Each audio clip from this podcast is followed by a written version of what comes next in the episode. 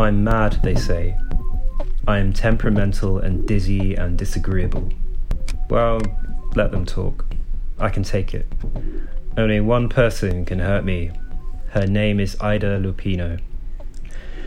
Those are the words of Ida Lupino, the much forgotten British born Hollywood based director who broke new ground in the cinema of post war American fallibility. A dedicated collector of firsts, Lupino was the first woman to self direct in a Hollywood system where women simply did not do that. The Bigamist, from 1953, is an intense chamber piece in which love, loneliness, and pity, the very textures of modern ambiguity, take center stage.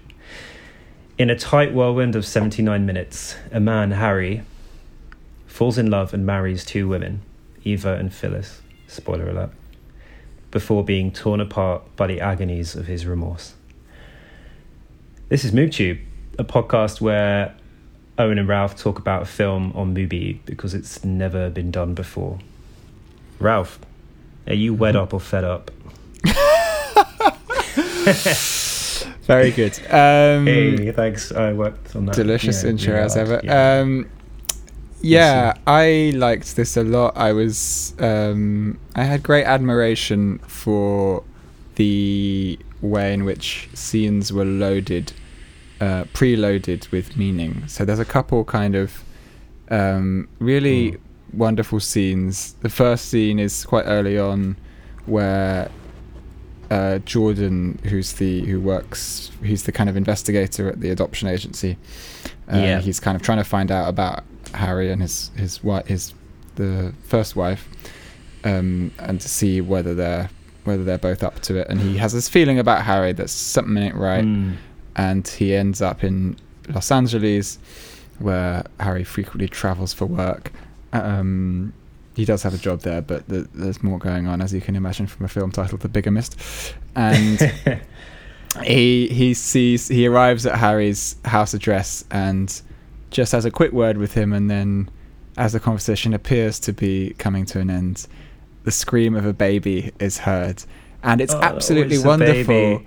Yeah, it's such a good gotcha moment. Yeah, in so many other movies, he would try and make up some kind of excuse. Say he was looking Yeah, after, like he would. yeah. Do, there, there'd be some kind of tedious, like He's going, oh, the television's on in the other room, or the radio's yeah, on, or something. exactly. Like, and he just, but just no one says anything for about like Mm. ninety seconds. He just walks in, and and like cradles the baby, uh, as it as it calms down. Yeah. And Jordan follows him into the house, um, and uh, watches him and and like yeah, barely says a word, but um, well, he he asks him to explain it, and then we get this flashback that um, that, i that is most of the movie, and, and tells us the story of how Harry, this so, somewhat weak, weak-willed, uh, but very privileged individual, got himself into the mess that defines this film. what a mess. How did you find it? Oh, well, you know, um, when I first searched this film and movie, uh, our cards on the table, Ida Lupino is completely new to me, um, and so is the film. Uh, there's actually two, ironically, there's two bigamists on Mubi. there's an Italian film made three years afterwards, and I didn't look to see if it was like a kind of localized reimagining of the same, but I can only imagine the film is about like pretty much the same thing. Um, Hmm. Whereas maybe the Italian one, they really celebrate it and like my man, two wives, great, That was Um, real bigamy. real big.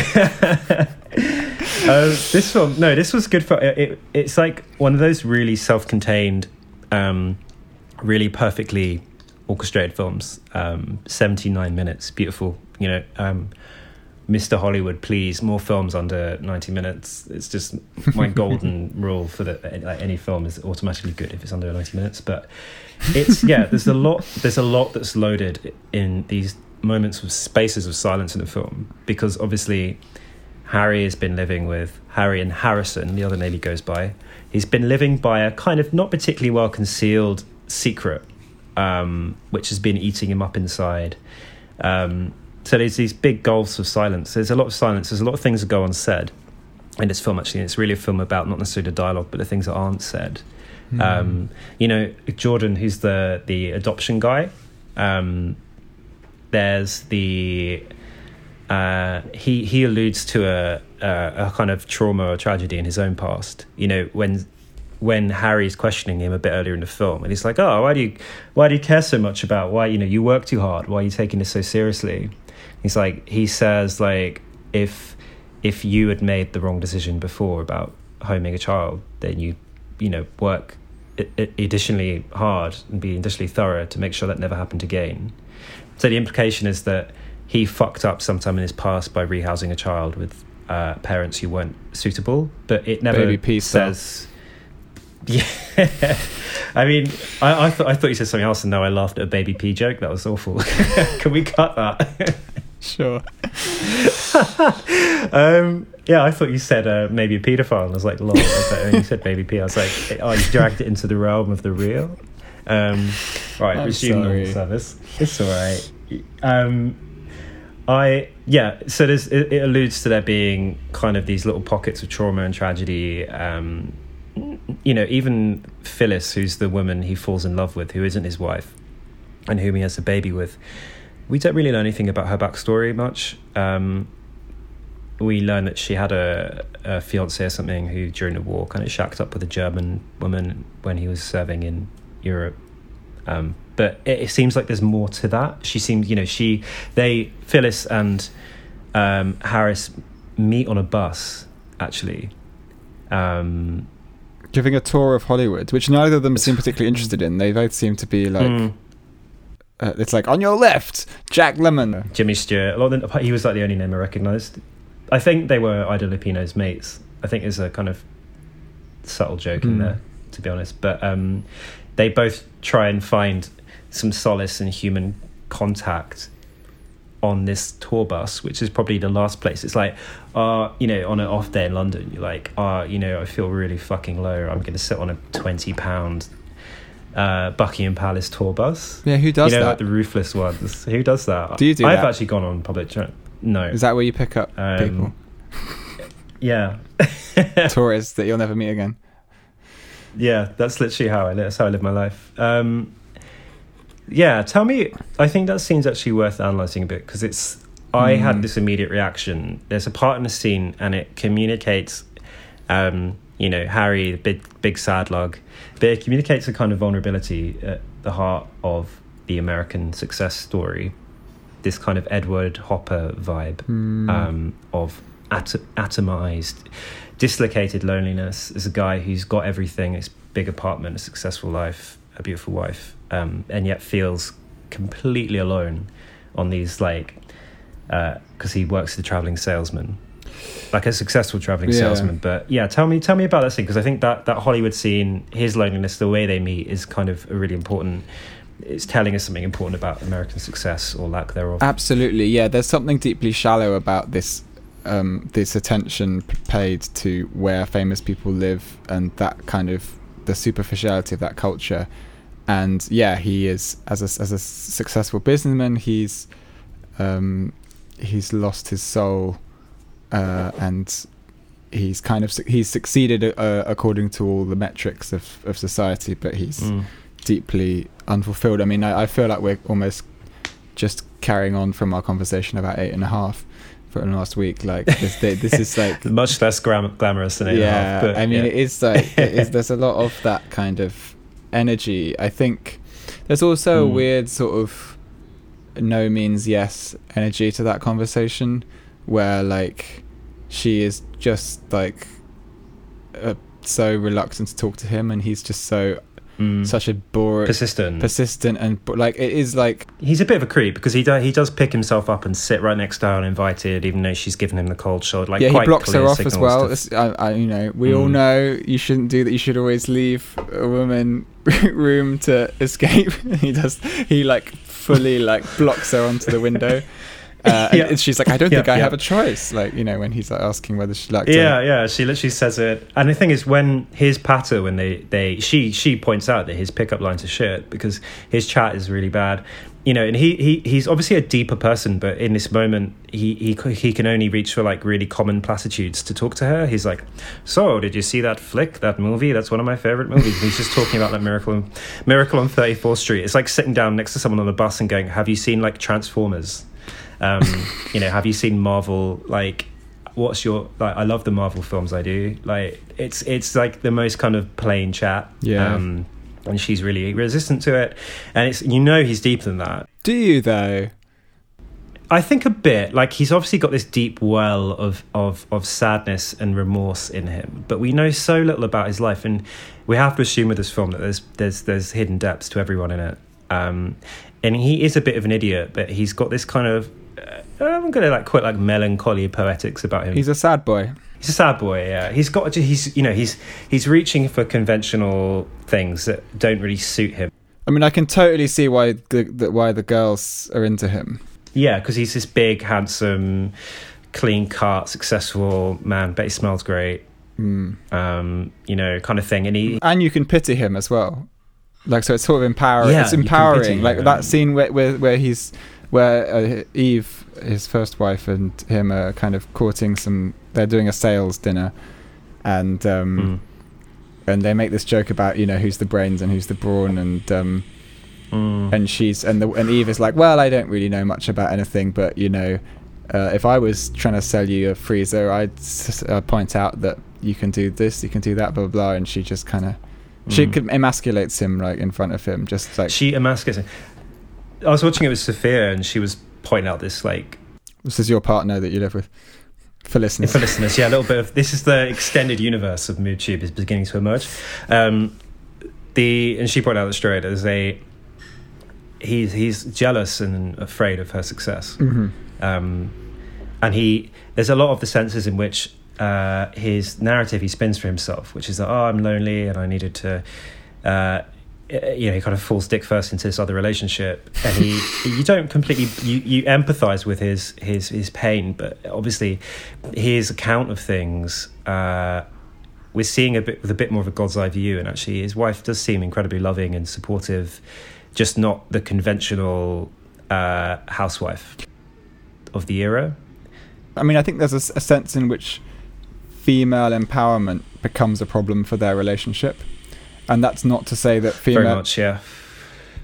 I'm not obviously saying that female empowerment is a bad thing, but um, But it is just to make it clear that the line of this podcast is that any form of empowerment is bad, apart from our own. Uh, the Me Too I sort of movement has that just like, gone too record. far. no, no, but Uh, clear, yeah, yeah, clearly of in that relation, Um, I think Ida Lupino, like, she's not a feminist filmmaker. She's like, uh, No. she's like a woman who makes films with like intelligence, and um, and I think she shows how like the, like how the fact that the the, the woman in that relationship is more than just a housewife, causes a Mm. crisis of masculinity for him, and that's Yeah. like, and that's something that needs to be like addressed for what it is.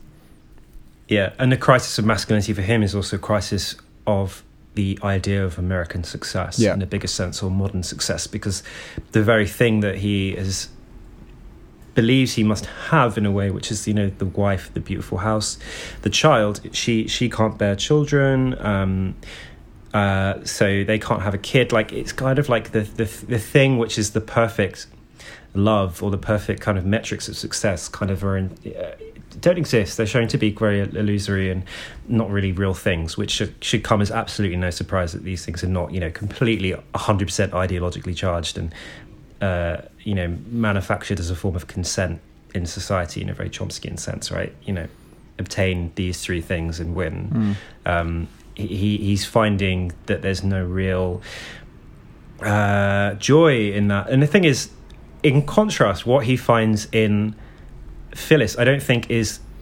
I don't think at any point you could say that their personality, they seem to have a, a personal connection. Like there's there's nothing about her that's particularly outstanding.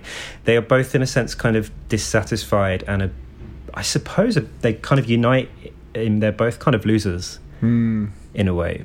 They're both kind of life's losers. He's kind of on the margins. in a little bit because you know he's he's ex, as it were kind of excluded by his wife's success and he feels emasculated by that.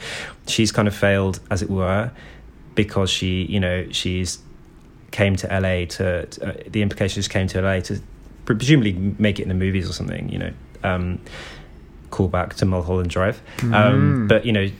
Or to be around stardom, and actually, she's working in a, a Chinese restaurant as a, a kind of hostess. But she admits herself, it's kind of she was bought to kind of liven up the place, but they have no customers anyway, so it's kind of alludes to her own failure. They're they're both kind of like been spat out a little bit by themselves, but also by American society. That's what it felt like. Yeah, I think that there's like a, Um, there's a there's a this a certain sorrow and pity, um, like in the in the in yeah. They embedded unite in, over their shared pity. yeah embedded in all the desire, and that's why uh, Mm. there's a wonderful moment. I was just rewatching it before the pod where she's he's like I'm I really never meant to hurt you, and like let's you know I'm prepared to pay you know regular payments to our son and like like let's get the divorce done as Mm. quickly as possible so it's not painful. Um, and she's like, sure, okay, thank you.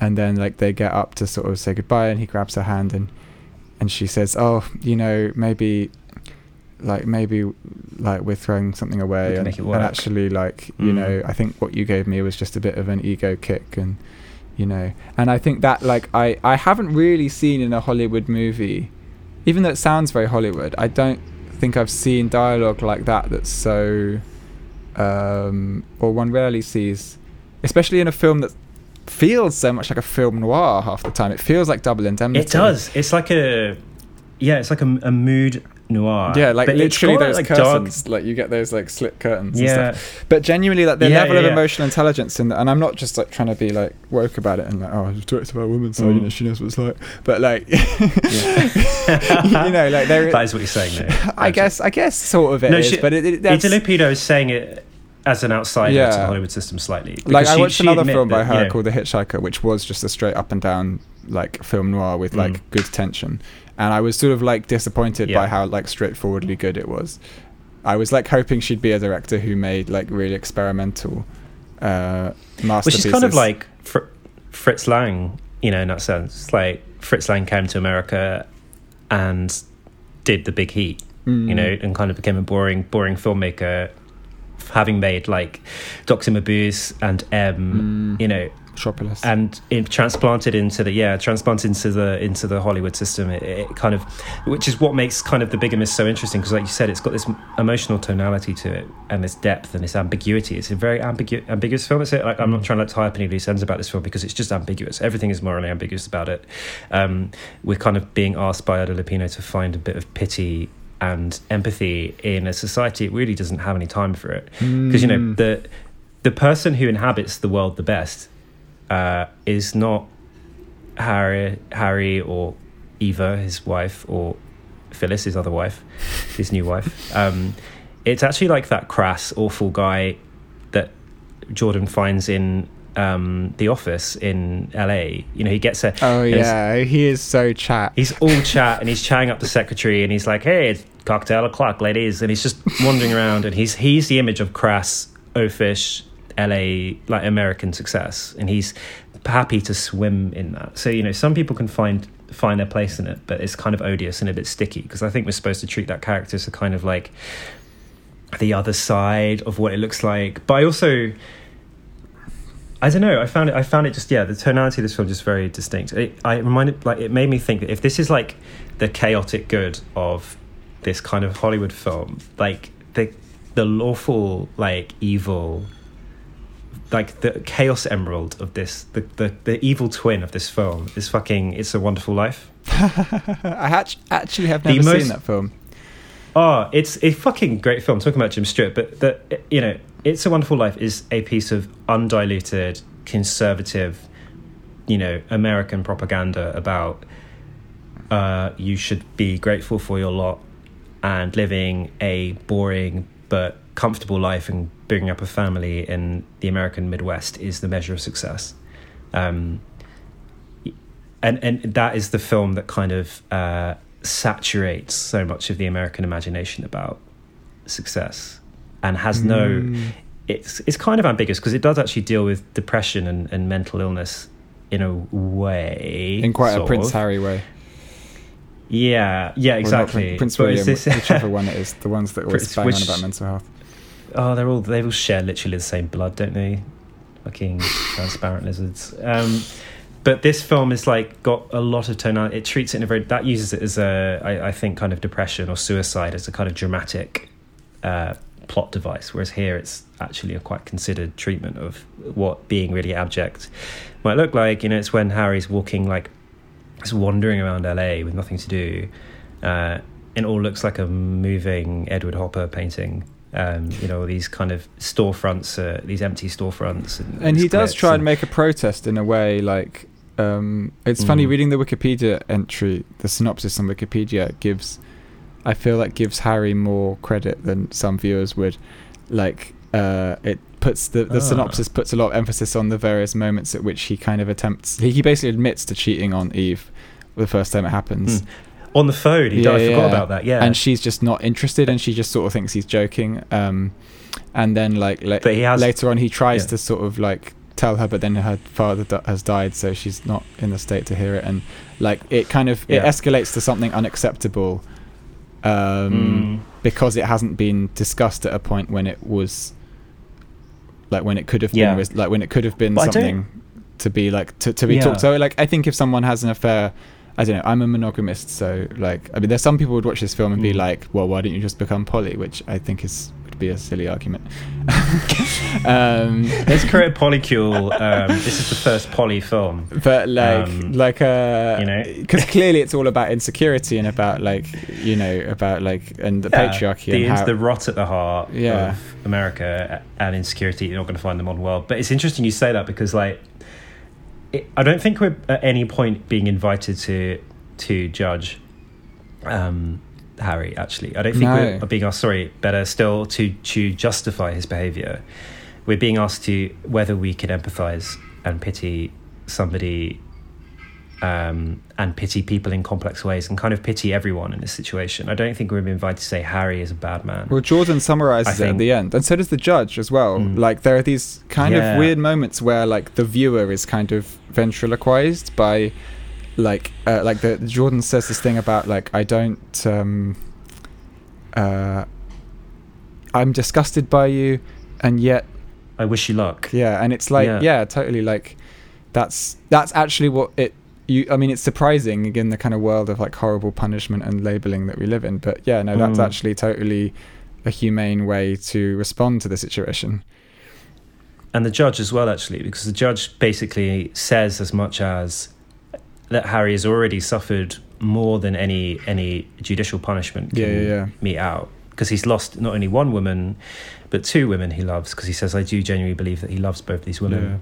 Um, and the judge, obviously, the judge is still going to hand down a sentence. Um, but he, we, we're not given actually the, the, the finality of that because the judge says, oh, you know, uh, sentencing will be um, completed a week from today on Monday at 11 a.m. or something. And we never see that. We're giving a bit away, but I mean, I think it's fine. Um, the However, the moment in the courtroom is the second really loaded moment I was mentioning earlier about like these moments that Mm. she creates. I think I know what you mean. Yeah, yeah, where Uh, like the, so, people just look at each other in silence, and like yes. everything you've seen before, like like like has, like a Brita filter has kind of like has like trickled into that moment, and you just have this pure like clarity of of like Mm. how much emotion is happening between three people in a space without anyone saying anything, just people looking and then leaving. because Eva and Phyllis look at each other and you think it might be a look of hatred, but I think Eva almost smiles at her, and there's a, there's a connection between them, both of those women, because both of those women have, have been used to an extent by Harry and have, have been kind of you you know have been lied to and deceived uh, in various ways and had their hearts broken. Um, by him, and there's a, a mutual recognition of each other's pain there. And I think Mm. that's the point where Eva is opening the door a little bit and telling us kind of, it's the first kind of time she's really telling us how we should feel. I think in the film is to enter into that mutual gaze Mm. and kind of carry ourselves away with that, which is why she doesn't give us the finality and the closure of, uh, you know, seeing the sentencing. Because typically in a film, this is much more realistic for how sentencing really works in judicial system. It's a bit of like, um, you know, reality TV in a sense. Whereas in most films, it's you know the judge, literally the jury comes in, goes guilty, and the judge you know says right sentenced to ten years hard labour straight away, and it's mm. not it's quite artificial because the audience wants that closure, so they can say right, Harry is a bad man I know how bad he is because the his badness has been handed out by the judicial system, and his badness is ten years prison, um, mm-hmm. and a fine or something. Whereas we're not given that, so we're saying this isn't a space for the state to tell us what is bad here. This is a human thing that we have to try and pick up, and I don't think there's like an obvious answer. Do you agree? Do you think that's fair? Do you think yeah, we're not yeah, it's a prison abolitionist alternate film. ambiguous state. it's pro poly. It's a polyform. No, it's not. It's none of these things, but it's also brilliant. Like it's brilliantly yeah. like not. Um, it's graceful. It, it has like a kind of. Mm. Um, it has forgiveness in it.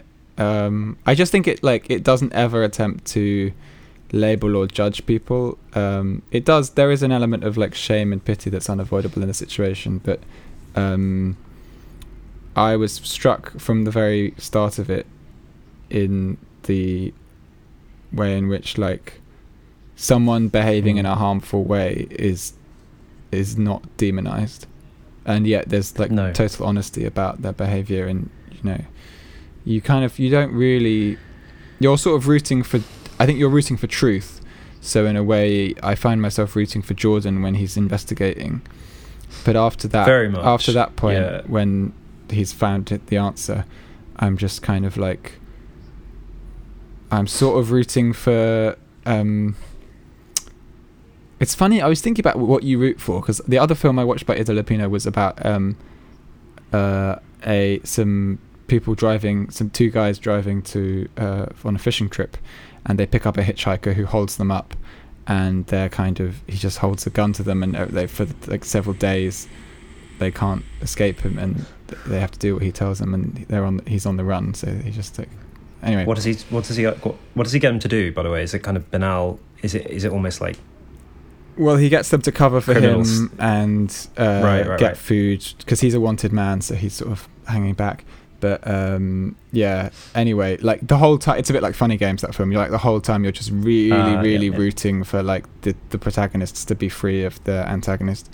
Um, mm-hmm. And so that film, I was like, it's a bit not painted by numbers, but it's like you know, it's film noir and it's a thriller and whatever. Like you, you, you. It's, it's very, noir, yeah. it's really she obvious. Had to earn her money, didn't yeah, she? from the. But it's like, well, yeah. it's a good genre piece, but you just you're very aware of like some films. The script writing is really straightforwardly like investing the viewer in a particular outcome and like not giving you that outcome yeah. until the very end. Whereas this film was much more subtle because the outcome, you know. Again, this is why I don't really believe in spoiler alerts because I sort of find spoilers annoying, mm. but I also know that you you most think most of the time when you watch something, you know what's going to happen. Um, if you watch yeah. a thriller about some people being like kidnapped, you know that they're gonna get free at the end. That's why funny games were so like so controversial because it that didn't happen. But like in this, I think funny games would be one a film where I would hesitate to spoiler it for someone if I was talking to them about it. It'd be one of those few films because the it, the tension of it is mm. is ruined if you well, know going did, in. So By the way, sp- sp- yeah, spoiler alert, they're all going to die. but you know, the the value of a film isn't dependent on knowing its plot points. Um, but with this one, there was no you know, kind of like I knew that there was I knew there wasn't going to be a happy, happy ending in this film, and I was no his comeuppance is coming, you know. But I also knew it wouldn't be like a brutal ending either. Mm. If you see what I mean. Yeah, because he kind of yeah he just walks off, you know, with his lawyer and a police officer, presumably to wait await sentencing, and you know that he's already gone through great turmoil because this has been eating him up. Uh, he's tried to free himself from it, but he can't. He, he has a essentially caring nature in the sense of you know he's a bit of an you know a bit of an idiot, but also a caring person because you know he care. Um, uh, Phyllis falls ill. Uh, she has complications with her pregnancy. And it's sort of it's implied she's sort of on death's door for a bit, and he cares for her through that period, and their shared pain, in that sense, physical, you know, kind of leads him to propose to her, so there's a lot of ways in which yeah I- Ida I think it's Ida actually look at the name Ida.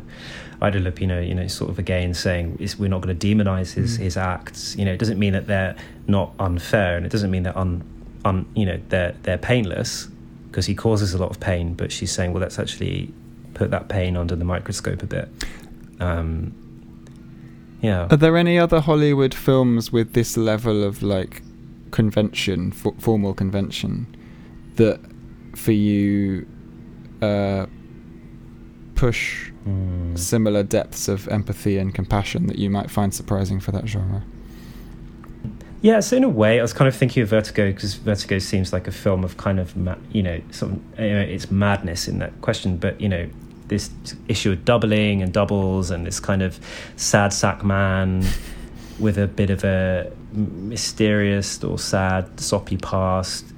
But again, it just, you know, this film does a lot more emotionally and emotional depth than, you know, Vertigo does in all of its, its profound glory. No, I, again, I- I'm, maybe you'll feel differently. I'm I'm kind of quite illiterate when it comes to this era of film in Hollywood. Like, Mm. it's not because of the conventions, I suppose. Like, uh, I, it's not something I know that well. I mean, what do you do? You feel there's something that has done trod similar ground, or is kind of yeah? I guess Cassavetes springs to mind, but he's just an independent filmmaker. He wasn't part of that Hollywood John system at all. Cassavetes, yeah. I, I mean, I enjoy Howard Hawks. I enjoy um, uh, Billy Wilder and all of the, that lot. But like that Mm. stuff is doesn't it doesn't quite have it has all the it has great writing, but um, I don't know. I'd have to revisit some of those works to say this definitively. But I think I think there's something something quite rare about the Bigamist. Um, I think so. I was pleasantly surprised. that's the Bigamist.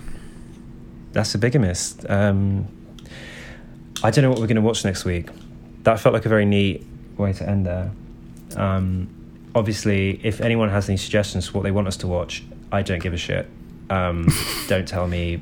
No, tweet us. message I me, like I participation as as we grow our audience base. Mm, if you are my friend who has a podcast did this thing because he his he had list a similar position we were in at the moment he had listeners that a few listeners he didn't know and like mm. quite a few listeners he, he knew did. and he was like trying to grow his base. And so he was like if you don't know me and you're listening to this right now just just say something. Just message me on instagram. Just say like hello and the number six. He, was- he would be like he was, he was like fully ready to go really needy. And now he has quite high listening figures. So it, you know if you're We need to be needy. if you if you're prepared to be needy like go for it.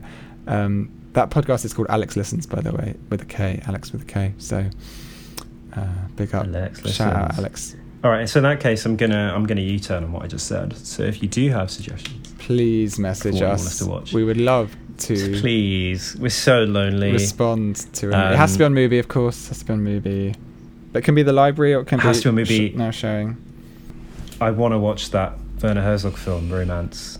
yeah but it's LLC, 10 quid but so you know, It's now ten quid. What I'm also going to plug, go on not plug, but I am going to watch, and I want to talk a little bit about it next week. Is um, Nick Cave. Nick Cave's new film. nick cave the singer Yeah. has a new film Yeah, coming out on its screening on Thursday, I think. Um, so it's the in conversation with format, but kind of blown up to his bigger catalog. Um, I'm going to watch it. It's money though. It's like 16 quid On to Mubi? stream it, but obviously, no, it's not Mubi. I'm I'm going off you're piece going here. off piece all right Um, I'm going off piece. Well, you and I both are. I'm gonna Nick watch Cave, it. so- We just uh, we fucking love Nick Cave. Lake so yeah, um, Cave we're gonna watch that. Maybe maybe we can we can slip a little bit of non-movie chat into the next one. maybe looks like it's already it's already happened. All right. Uh, let's let's bid our listeners farewell. Have a good one. Stay safe. It's uh, very warm. Go and have a drink, water or beer in the sun. Bye. Okay, goodbye.